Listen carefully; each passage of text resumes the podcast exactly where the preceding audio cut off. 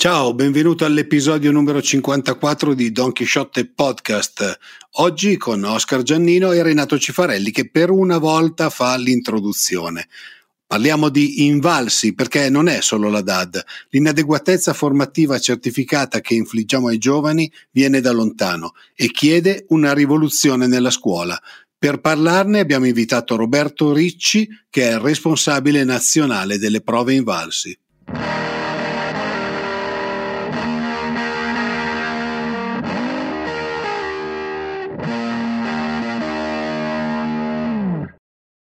E siamo eh, all'approfondimento di questo 54esimo episodio di eh, Don Chisciotte, con me eh, sempre il saggissimo eh, Renato Sancio. Renato Cifarelli. Sancio Panza.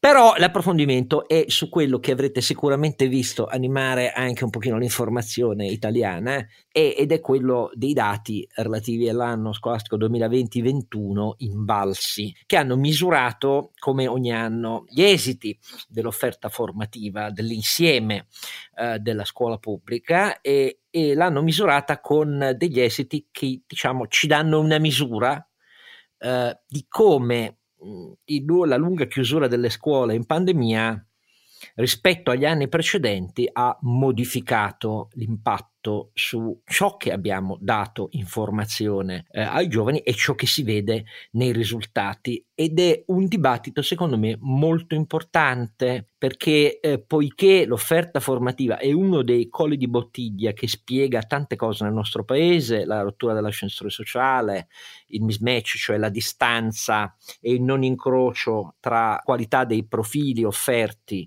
dalla formazione pubblica e domanda eh, del sistema economico produttivo italiano, che spiega la bassa partecipazione al mercato del lavoro che spiega i 2 milioni e 2 di net che non studiano e non lavorano nel nostro paese, cioè tutte cose che sono piaghe aperte per la coesione sociale, l'integrazione economica e il reddito del nostro paese. E quindi fare questa riflessione annuale, per di più dopo il Covid, è fondamentale. Per questo abbiamo un ospite che per noi svolge un ruolo fondamentale, di cui molto gli siamo grati, non solo per essere qui, ma per quello che fanno eh, all'Invalsi, che è proprio il responsabile nazionale dell'area prove eh, dell'Invalsi, Roberto Ricci. Grazie di essere con noi. Grazie a voi, grazie a voi per questo invito. Allora, io, eh, Don Ricci, devo chiederle, prima di passare l'esame dei dati eh, degli esiti delle prove 2020-21, di spiegare un pochino a chi è in ascolto e magari non lo sa, e tantissimi secondo me il 99% non lo sanno, in che cosa consiste davvero l'evoluzione nel tempo e lo stato attuale eh, delle prove invalsi su cui poi lavorano i ricercatori delle invalsi per arrivare agli esiti che sono stati presentati e su cui facciamo la discussione oggi. Questi test, io ricordo solo che l'invalsi esiste nel 1999, fu secondo me un'ottima idea insieme all'autonomia scolastica del ministro stesso Luigi Berlinguer. Si è evoluto nel tempo perché gli standard sono diversi, l'allineamento agli standard di valutazione ovviamente dell'offerta formativa eh, esistono a livello internazionale, è cambiato l'allineamento in questo, per me sono strumenti fondamentali della metrica, ci sono sempre state anche molte polemiche perché si dice no, l'insegnamento individuale non si fa con prove standard, eccetera, eccetera. Io credo che le metriche invece servano. Vogliamo spiegare un secondo a chi ci ascolta, um, Ricci, che cosa sono le prove invalsi? Con molto piacere. Le prove invalsi rispondono fondamentalmente a questa domanda. Il nostro legislatore, mediante i cosiddetti programmi, anche se oggi si chiamano indicazioni nazionali, fissa per tutti gli studenti delle scuole italiane dei traguardi di apprendimento, soprattutto quelli che sono i traguardi di base fondamentali senza i quali non si riesce poi a, come lei giustamente ha detto, a costruire poi quelle competenze che servono per eh, inserirsi eh, proficuamente sicuramente nel mondo di oggi. E quindi abbiamo questi traguardi. Le prove sono delle eh, verifiche se gli studenti hanno raggiunto o meno gli aspetti essenziali di questi eh, traguardi. Sottolineo il termine ess- essenziali poiché i, mh, le prove vogliono proprio misurare questo, cioè la presenza dei fondamentali. E per loro natura sono eh, pensate eh, proprio per essere proposte all'intera popolazione, poiché sono quelli come posso dire, presidi di, eh, eh, di uguaglianza, eh, di inclusione reale, non a parole, che fanno sì che tutti i cittadini debbano avere quei traguardi, devono aver raggiunto quei traguardi. E quindi sono delle prove, alcune domande a risposta chiusa, quelle a crocetta, come si suol dire, ma ci sono anche molte domande aperte, quindi mm, come dire, lo studente ha la possibilità di darlo, dare ragione anche della sua eh, creatività, del modo di trovare soluzioni eh, personali e proprio per verificare se lo studente ai diversi livelli e gradi scolastici ha buone competenze nella lettura, leggere e interpretare testi e nell'usare la lingua italiana nel nostro caso, competenze matematiche di base e da qualche anno è stato aggiunto anche l'inglese.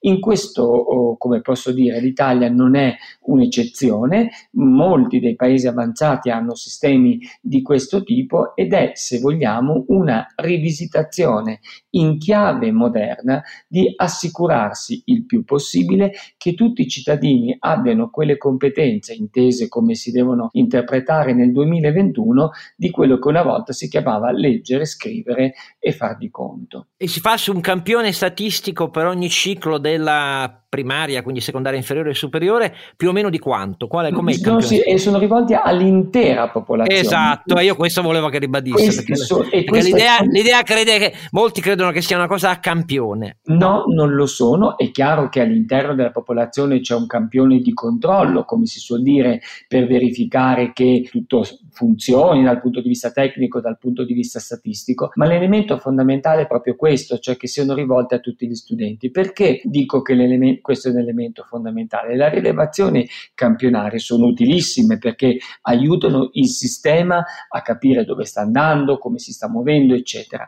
Però non sono utili per promuovere il miglioramento della singola scuola, nella singola classe, perché nel momento in cui so che l'Italia va bene, va male, poi non so come agire nella mia scuola, nella mia classe. Invece il dato è rilevato eh, su ciascuno studente in modo che tutte le scuole possono poi promuovere azioni di miglioramento per correggere le situazioni che eventualmente non vanno bene. Allora, detto questo, iniziamo a vedere gli esiti eh, dell'anno 2020-21. Distinguiamoli prima direi per cicli in generale e poi andiamo nel dettaglio dettaglio anche geografico perché ha una rilevanza, lo ha sempre avuto, ma quest'anno mi pare purtroppo che peggiora come, te, come molti gap italiani che sono territoriali di inclusione aggregazione eh, sociale ed economica e anche nella scuola si vede che i gap invece di sanarli mi pare che noi li aggraviamo. E su questo poi la base della discussione fornisce gli strumenti per capire dove concentrare invece le risposte.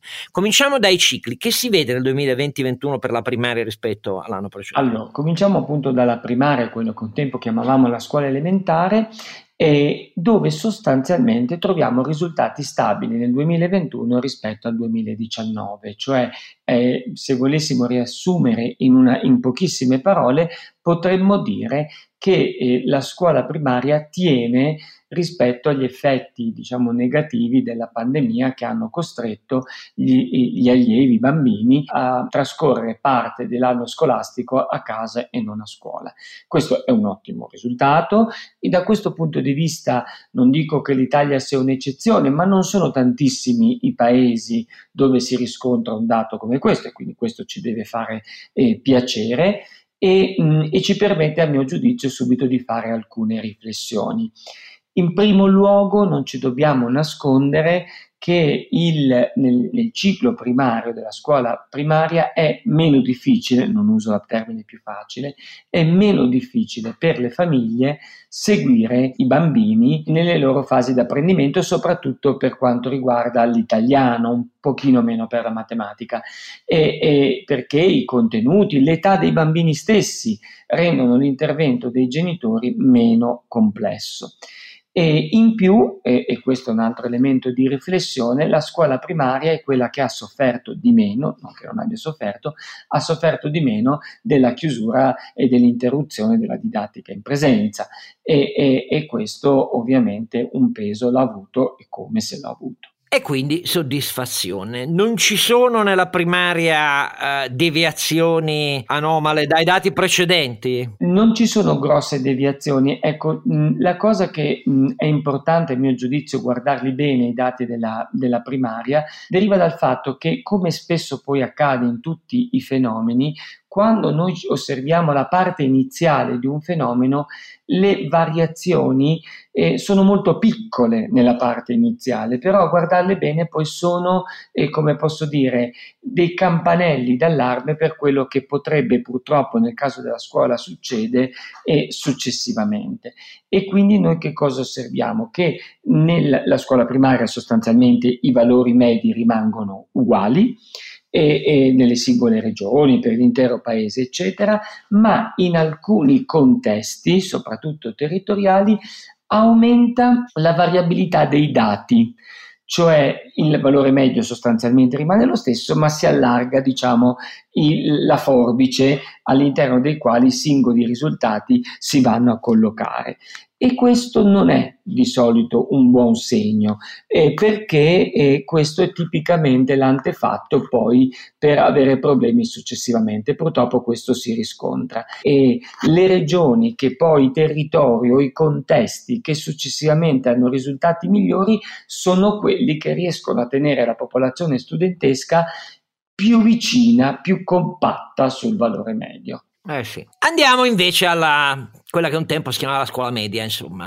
Ecco, purtroppo con la scuola primaria abbiamo finito le buone notizie. E già con la scuola media si eh, osserva un, un, arretramento piuttosto importante nei risultati di italiano e di matematica.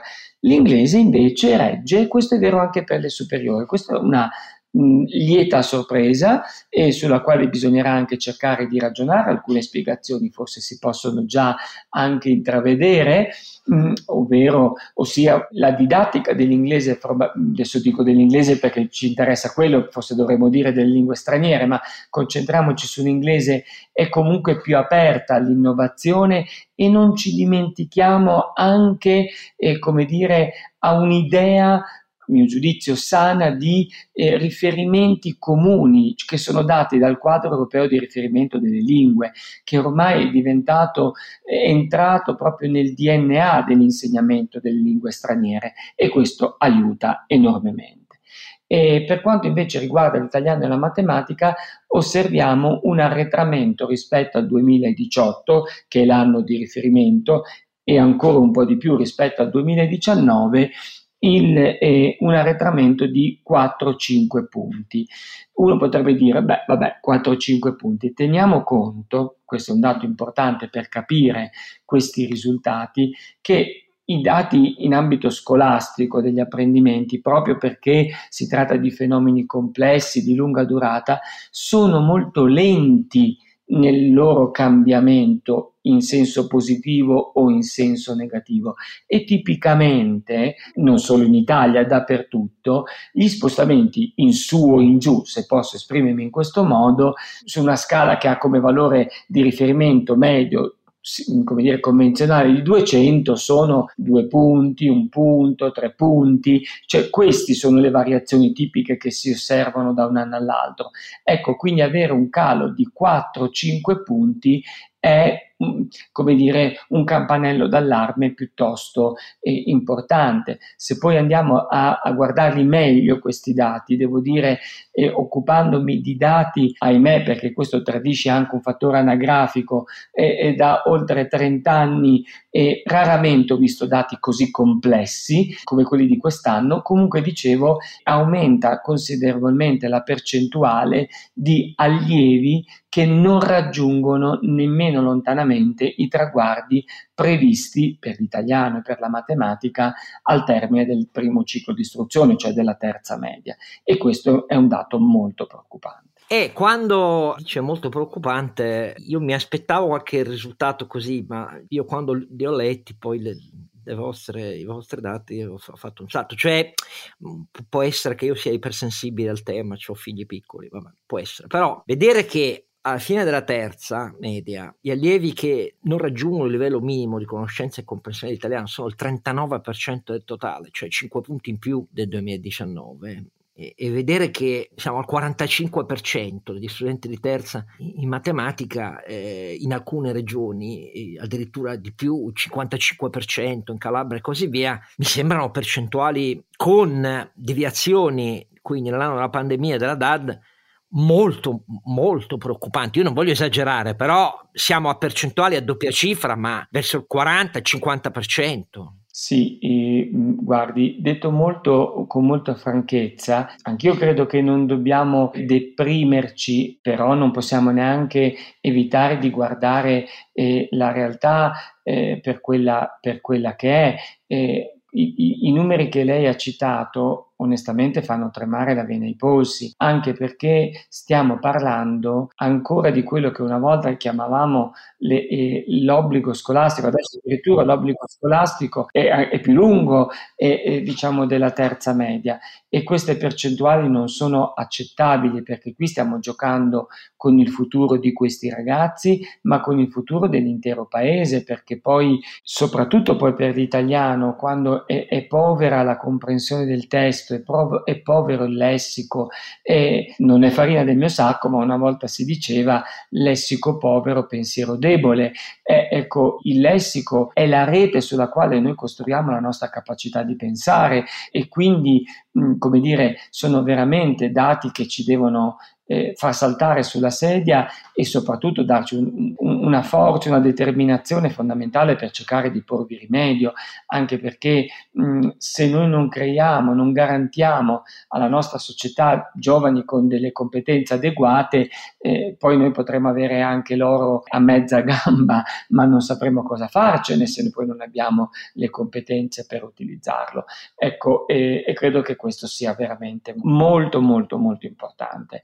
Nella primaria si vedono anche, qui adesso passiamo un secondo alle differenziazioni geografiche. Io insisto molto anche sulla matematica. Sì, è vero che io eh, ho fatto il classico, molti amici mi sfottono per questo. Io penso sempre al mio amico professor Michele Boldrin che dice il classico andrebbe abolito in Italia. Questo non mi fa velo però nel dire che la matematica dovrebbe essere considerata da decenni il linguaggio generale oltre eh, all'italiano, al lessico, alla sintassi, alla logica eh, della lingua, ma la matematica dalla fisica alla biologia eh, a, a, qualunque oramai attività è eh, il linguaggio generale non solo della natura, ma della capacità umana di risolvere problemi e se andiamo alla matematica, noi abbiamo regioni dove la percentuale eh, degli alunni alla fine della terza media con enormi difficoltà in matematica, addirittura arriva al 60% se non superando, sto parlando di Sicilia, Sardegna, Calabria e con qualche problemino anche in qualche regione nel, nel centro o, o, del nord Italia. Qui la, la questione sulla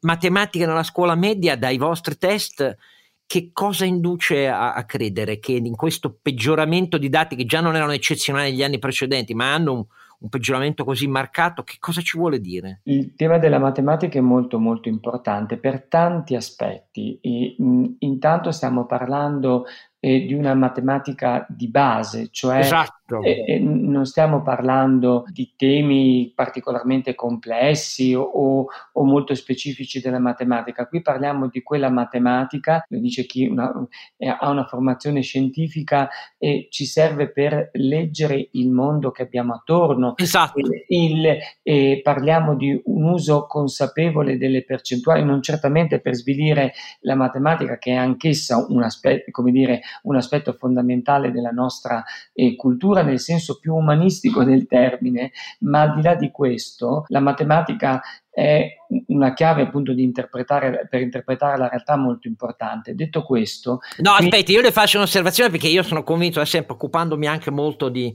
analfabetismo finanziario italiano che è diffusissimo tra le classi diverso ceto sociale ma anche di reddito, eh, a volte insospettabile, anche quando vai a fare le conferenze di wealth management per le banche ti trovi domande da persone che eh, hanno il risparmio gestito, amministrato e in investimento somme molto cospicue e ogni volta ti trovi o quasi quasi, ma molto spesso, all'incapacità elementare di fare una banale operazione di interesse composto negli anni, cioè proprio questo è il... E io ho sempre pensato che per esempio, siccome non stiamo parlando eh, di eh, geometria non euclidea, di, di, di calcolo differenziale o di analisi matematica, che queste siano delle lacune eh, gravissime che poi implicano una incapacità di muoversi nella geografia dei redditi e di che fare del risparmio di tutti gli italiani, ma che derivano proprio dalla scuola media. Eh. Io ho questa convinzione perché per l'interesse composto è una cosa elementare, eppure è diffusissima in percentuali non a doppia cifra, ma assolutamente maggioritarie eh, in tutta la popolazione italiana. Non è un problema anche, certo, poi arriveremo a parlare della DAD, ma non è un problema anche di programmi, scusi? Sicuramente, o perlomeno di la loro, eh, come posso dire, attuazione. Cosa intendo dire? In realtà il nostro paese si è già dotato da diversi anni e delle, quelle che adesso si chiamano indicazioni nazionali, degli strumenti del tutto adeguati per rispondere a queste istanze. Il problema è che molto spesso eh, si va avanti per consuetudine, per prassi e quindi si continua a, eh, come dire, ad ignorare quello che la norma eh, ci avrebbe detto già da molto, molto tempo. Le, io vado oltre a quello che lei dice, non è solo un problema a calcolare l'interesse composto, ma a volte anche a calcolare l'interesse semplice. Ah, ah, già. Un grosso problema e questo ci rende fragili. Questo è il vero problema, non è soltanto una questione, come posso dire, di nozioni, che poi non svilirei in ogni caso, ma al di là di questo ci rende profondamente fragili e ci porta a dei comportamenti anche irrazionali che ci danneggiano, che basta aprire un giornale e ce ne rendiamo conto. Adesso io non voglio entrare assolutamente molto sensibile, ma guardiamo quello che è successo anche o che sta succedendo sul tema della vaccinazione. Ecco, credo che eh, un po' di sensibilità numerica ci porterebbe a superare tanti dubbi e tante incertezze. Ma chiuso questo argomento, il tema della matematica secondo me è ulteriormente importante perché questo non avviene solo in Italia, avviene in tutti i paesi. La matematica è quell'ambito eh, eh, diciamo, dell'apprendimento che è quasi esclusivamente demandato alla scuola. Cosa intendo dire? Mentre le famiglie, diciamo culturalmente più favorite, hanno un peso considerevole nell'apprendimento della lingua, dell'italiano, eccetera, dell'italiano dico per l'Italia, per i loro figli, questo è molto meno vero per la matematica, cioè la matematica è comunque demandata alla scuola per mille ragioni. E quindi è chiaro che gli elementi che hanno reso la scuola più debole a causa appunto della pandemia eh, si sono eh, riverberati in modo più pesante sulla, eh, diciamo sulla matematica. E questo ripeto non soltanto, non soltanto in Italia. E soprattutto diminuisce percentualmente parlando, la possibilità delle famiglie di seguire i ragazzi eh, a casa e, e, aiutarli perché i temi cominciano un pochino a complicarsi e quindi non più tutte le famiglie sono in grado di, eh, diciamo, di seguirle. E poi purtroppo c'è anche un elemento culturale che porta a pensare alla matematica come qualcosa di estremamente tecnico e quindi un pochino meno importante, ecco come posso dire. Don Chisciotte torna tra poco.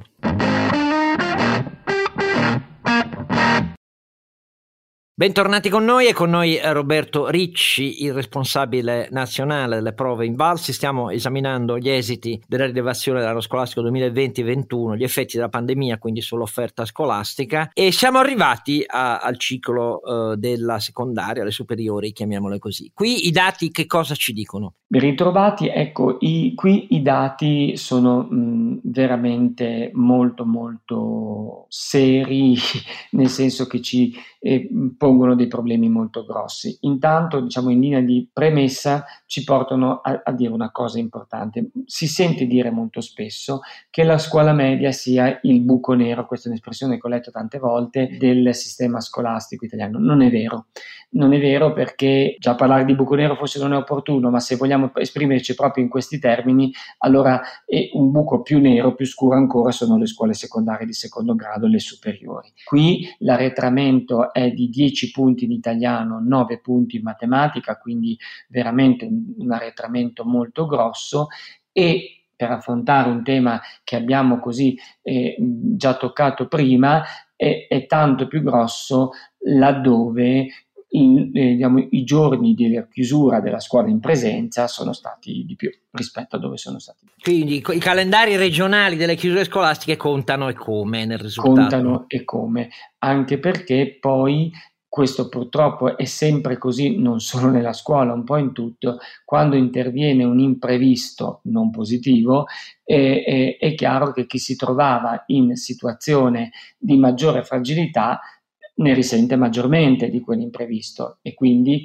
questo è verissimo per la scuola poiché c'è stato un effetto moltiplicatore non buono eh, per le regioni già fragili che ovviamente hanno visto arretrare i loro esiti in maniera decisamente molto preoccupante. Comunque siamo anche qui per usare una percentuale eh, aggregata e poi bisognerà distinguere tra eh, le aree del paese, eh, alla fine della, insomma, mh, mm, del ciclo della secondaria il 51% degli studenti che hanno 19 anni non raggiunge il livello di sufficienza della matematica, che è quello che si chiama il livello 3, se non mi ricordo male, nel, eh, nel, nella metrica, il 51%. Sì, esattamente, e questo è un dato sinceramente, almeno dal mio punto di vista, inaccettabile e, e, e non ci eh, illudiamo, tra virgolette, nel pensare che questo sia, tra virgolette, colpa della pandemia o della DAD. Eh, in, in, realtà la, la, la, didattica a distanza, che in realtà è semplicemente uno strumento di emergenza e come tutti gli strumenti di emergenza è utilissimo ma ha dei limiti, e, e forti e il, problema, il, problema, viene da molto lontano.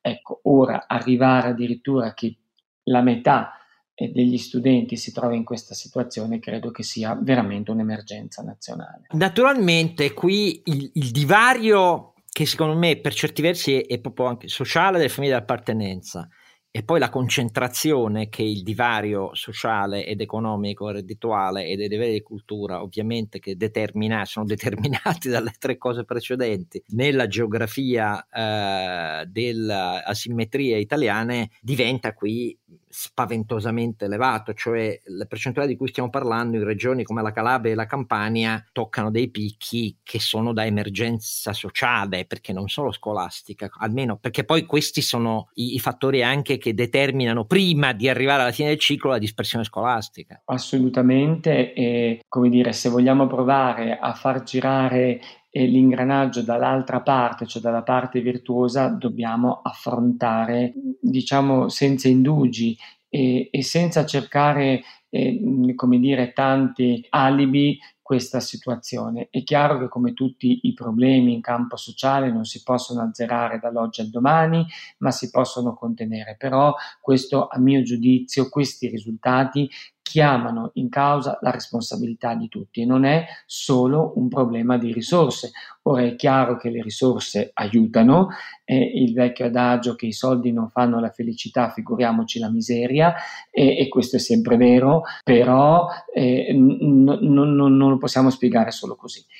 Serve proprio una presa in carico eh, eh della, dell'importanza dell'apprendimento a scuola. Non ci possono essere come dire, incertezze su queste cose. Anche perché io ho visto che una delle semplificazioni, e qui andiamo poi all'analisi dei fattori che hanno determinato il peggioramento, però posso sbagliare, mi corregga Ricci, ma se in Campania alla fine del ciclo, alla quinta superiore, insomma quelli che erano gli esami di maturità, eh, in Campania il livello di studenti che hanno un livello di inadeguatezza in matematica arriva al 73%. Va bene il peggioramento della DAD, va bene gli effetti della pandemia, ma qui è evidente che c'è un macro problema gigantesco precedente che si aggrava, certo, ma che il 73% non è l'effetto della pandemia. Il peggioramento differenziale l'effetto della pandemia, ma il substrato di partenza è comunque,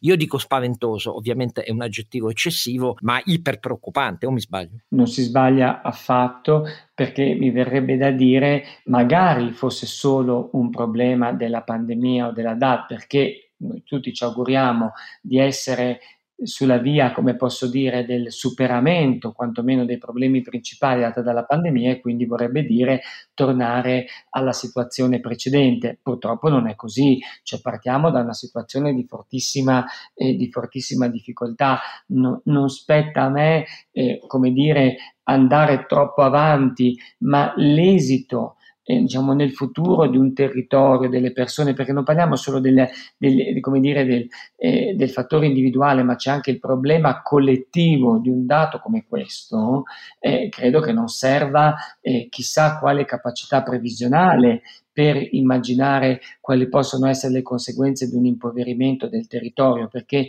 non ci dimentichiamo che quando esiti così bassi sono così diffusi capillarmente in un territorio, l'altra parte, cioè il 37%, per, anzi sì, il 27%, chiedo scusa, eh, eh, di questi ragazzi della campagna saranno naturalmente portati a rivolgersi a contesti nei quali il problema non è così diffuso perché ci saranno decisamente più opportunità, più occasioni e così via. Quindi questo determina un effetto che andrà ulteriormente a imporre. Eh certo, è un ulteriore cleavage esattamente di abbassamento del PIL potenziale, è e, proprio così. E, e, questo ci deve veramente chiamare. Oltre, credo che sia anche un'ingiustizia nei confronti di questi giovani, perché eh, eh, voglio dire non è, ripeto, non è accettabile anche perché io invito tutti ad andare sul sito degli invalsi e guardarle in faccia le domande eh, di livello 3, cioè quello che il 73%, per andare avanti sull'esempio della campagna, non è in grado di rispondere. Io temo che molti di noi direbbero, beh, que- forse in base è anche troppo generoso a considerare questo il livello di adeguatezza. Ecco, il 73% non raggiunge nemmeno quello. Ecco, non stiamo, ripeto, parlando di andare a cercare quale, non so quale finezza lessicale o stilistica in un testo o eh, aspetti di alta matematica. Non stiamo parlando di quello. Allora, adesso entriamo in un campo nel quale lei è giustamente legittimato a, a non rispondere eh, perché eh, passiamo dai numeri a come rispondere ai numeri. Questo quindi io lo capisco benissimo, ma noi qualche considerazione la dobbiamo fare. Io eh, ci dico di mio che da anni quando vedo questi dati ho la convinzione che il problema nel nostro paese è non perderci i 14-15 anni, altro che la dote ai 18 anni finanziaria di Ercoletto. Ma questo, non stiamo parlando di questo. Però lo dico apposta perché la, la politica su questo, insomma, secondo me non ci riflette abbastanza. Secondo, è vero che ha detto il ministro Bianchi assumiamo 140.000 docenti in due anni, però temo che qui il problema non sia solo il rapporto docenti-studenti, che poi in Italia in alcune aree sì è vero esistono ancora le classi conigliere, ma se facciamo raffronti internazionali non è affatto così. Qui il problema, per così dire, riguarda altro. E detto che almeno qui noi Don Chisciotte, perché non spetta a Ricci dirlo, siamo per una ripresa dall'inizio il più possibile del calendario scolastico in presenza, senza commettere altri errori su questo, perché forse bisognava occuparsi dei trasporti pubblici per le scuole, eh, di bolle di sicurezza sanitaria nelle scuole, eh, della vaccinazione di tutto il personale delle scuole e, e, e, così via. Però quello che non è stato fatto non è questa la sede per, per criticarlo. Ma temo che la questione eh, sia anche un'altra. Quando escono i dati istituto per istituto dell'Invalsi? All'inizio di settembre. Ecco, e... Eh, eh, no, no, dica, dica, perché no, io... No, dicevo, poi... all'inizio di settembre tutte le scuole possono vedere i loro dati. Allora, in un paese serio, i dati scuola per scuola dovrebbero costituire poiché stiamo parlando di gap e di deficienza formativa individuata con precisione, uno strumento, secondo me, di allocazione determinante della ripartizione dei fondi e della costruzione di progetti ad hoc su cui misurare dirigenti e personale docente, impegnandoli nel tempo e non in maniera, come devo dire, eh, conflittuale o penalizzante, ma di incentivo a dei risultati cosa difficilissima è nella scuola e nella pubblica amministrazione italiana. Però, in definitiva, mi riferisco, mi corregga qua, ma in alcune parti del mondo in cui i dati sono stati utilizzati per misurare i più scandalosi e gravi gap di offerta formativa. Per esempio, io mi riferisco a Washington DC negli Stati Uniti, in cui eh, se tutti, non conoscendo Washington, credono che sia la città dei monumenti federali e delle sezioni federali, sì, ma c'era un problema, resta ancora, eh, ma c'era da decenni un problema accumulato di scandalosa inefficacia dell'offerta formativa eh, scolastica, lì la metrica è stata utilizzata per concentrare risorti, produrre risultati, alzare la qualità dell'offerta, misurarla, eccetera, eccetera, eccetera. Cioè in altre parti del mondo i dati servono a questo. Qui siamo ancora un po' indietro o mi sbaglio, Ricci? Chiaro che il, eh, qui entriamo in un campo diciamo che passa più dal tecnico al campo politico, ma non mi voglio sottrarre alla sua, eh, alla sua domanda e quindi cercherò di rispondere, ovviamente la parte che mi compete, in modo molto diretto. Eh, l'uso dei dati in campo scolastico eh, è, un, è, una cosa complessa, nel senso che il, eh, il, le variabili in gioco sono tante, però è altrettanto vero che i dati possono aiutare molto nel guidare le politiche e nel sostenere le politiche cercando di allocare le risorse non solo finanziarie, ma intendo anche gli sforzi e le competenze professionali nel modo più efficace possibile. E mi verrebbe da dire anche di, eh, in senso positivo e propositivo di verificare cosa funziona e quindi cercare di riprodurlo il più possibile e quello che non funziona di cercare di non farlo, mm, di non farlo più o, o, di farlo in modo diverso. Ecco, quindi eh, sicuramente eh, in questo senso l'Italia, il nostro paese culturalmente è molto lontano da questo modello. Sinceramente vedo dei movimenti buoni, positivi in questi ultimissimi, eh, ultimissimi anni, eh, lenti, ma li vedo, e, e cioè di utilizzare i dati per individuare i casi di maggiore fragilità e lì intervenire. Ecco, io credo che un grande servizio che si possa fare alla, alla, scuola con il dovuto garbo, perché io credo molto in questo, in questo termine, perché si deve generare consenso, che non vuol dire compiacimento o peggio ancora eh, eh, nascondere le realtà, però non vuol dire nemmeno usare la clava. E ecco, dico con garbo, però bisogna porsi con serietà la domanda, le azioni intraprese incidono realmente su quello che vogliamo correggere in un qualche modo, cioè passare dalla scuola come la, vedere la scuola semplicemente come un luogo di intenzioni, anche come un luogo di risultati, credo che su questo sia veramente molto molto importante e questi dati ci dicono che non c'è tempo da perdere. No, no, ma, ma su questo poi c'è, c'è, un'infinità di letteratura accumulata e di studi accumulati nei decenni su come si realizzano uh, procedure motivazionali e si agisce sull'incentivazione, se sono penalizzanti uh, non funzionano. Il problema è, voler, è, voler, è volerlo fare congegnando al meglio, adattandolo alla realtà italiana, ovviamente ai contesti anche territoriali italiani, alla specificità dei terrificanti gap che noi infliggiamo ai giovani, però tantissime best, buone pratiche realizzate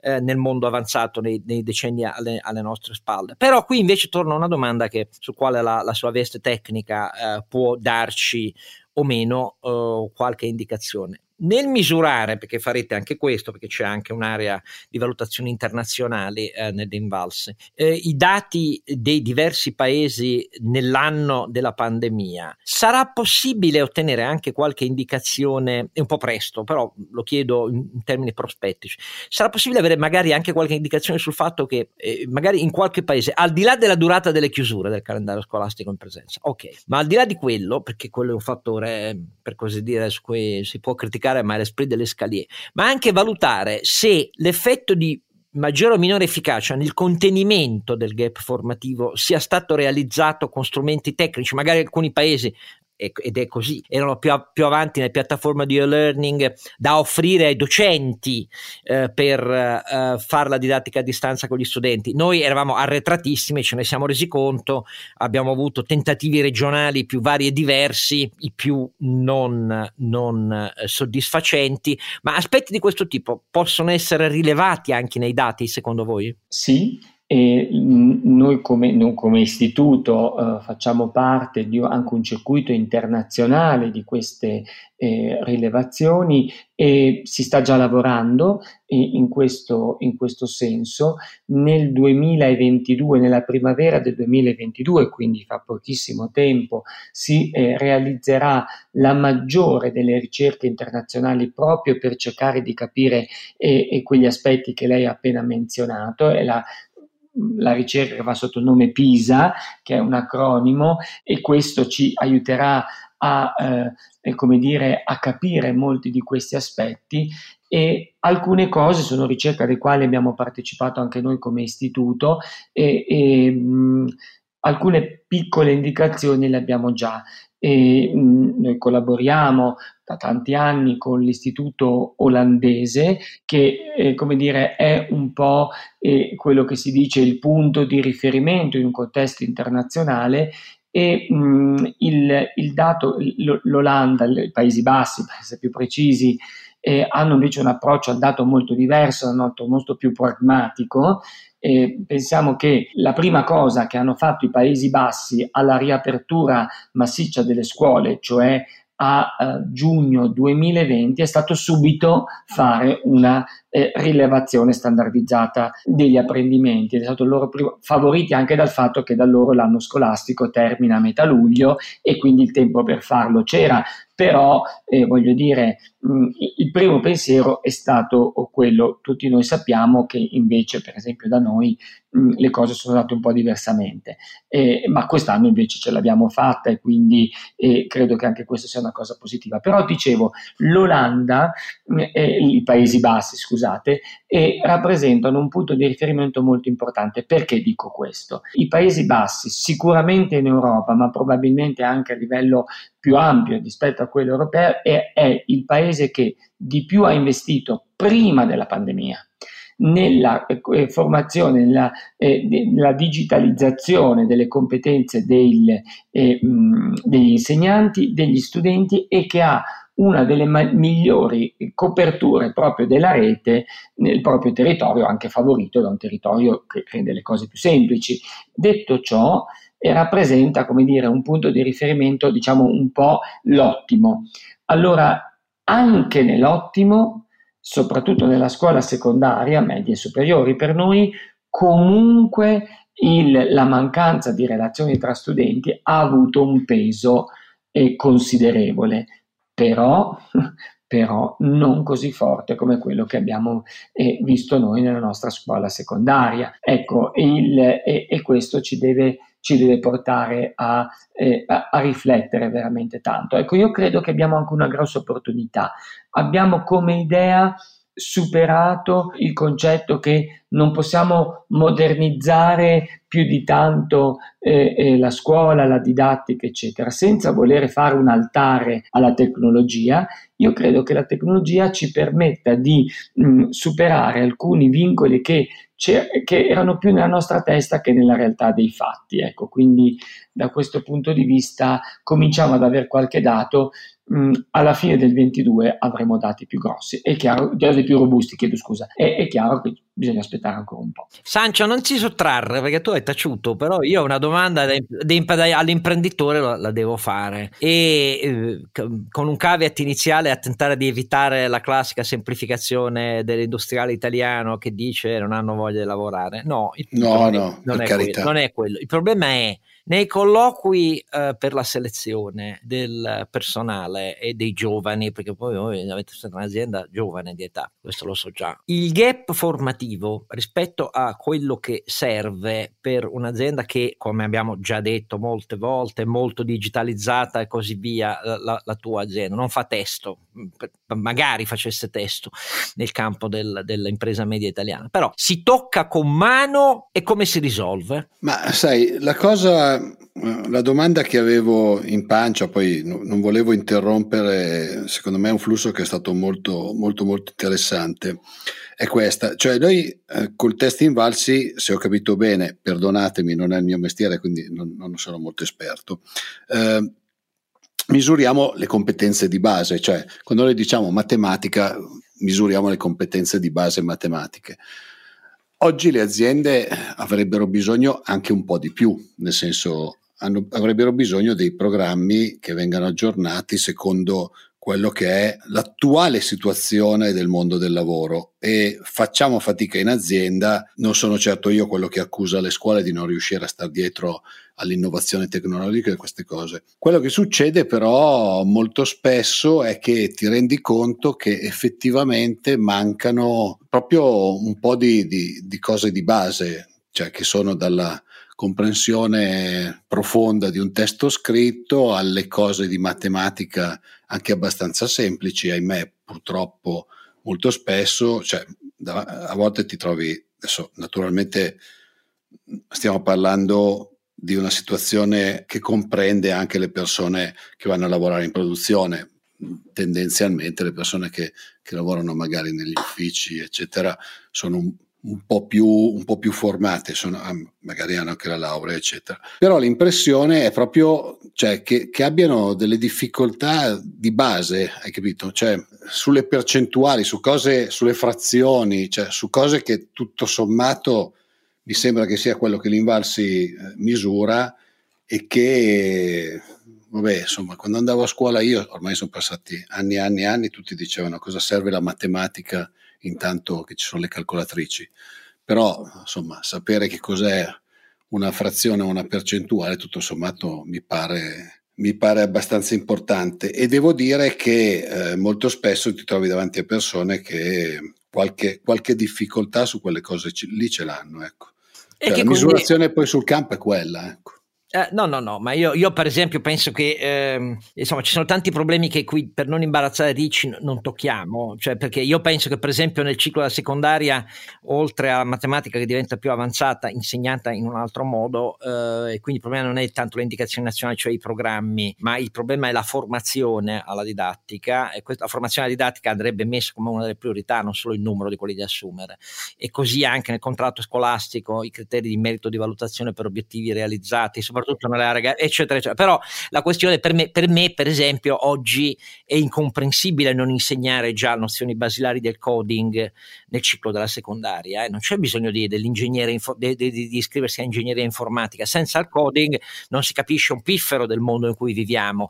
Lo dico perché oggi un tecnico in produzione eh, che non fa più lavoro seriale al tornio, si trova a gestire, a dover risolvere anche problemi di riprogrammazione per interruzione del flusso ordinario, macchine digitalizzate in cui per esempio un conto è farle con procedure seriale nel manuale all'assunzione a cui le addestri tu, altro conto è capire la questione fondamentale, almeno nozioni elementari del coding su cui lavora la macchina digitalizzata che oggi lui in produzione eh, a cui è addetto al controllo, perché non stiamo più parlando del, della catena. Sì, oppure al carico, al carico, e lo scarico del, dei pezzi. Eh, es- esatto, cioè non stiamo parlando di eh, qualifiche, stiamo parlando di qualifiche tecniche eh, di cui secondo me il ciclo della secondaria dovrebbe già fornire eh, alcuni, alcuni, elementi. Però, Ma sai, come... su, su, quella cosa lì ti faccio l'esempio, eh, quasi non insegnano più disegno mentre invece il disegno tecnico è la base su cui, perlomeno in metalmeccanica o comunque chi fa un lavoro tecnico,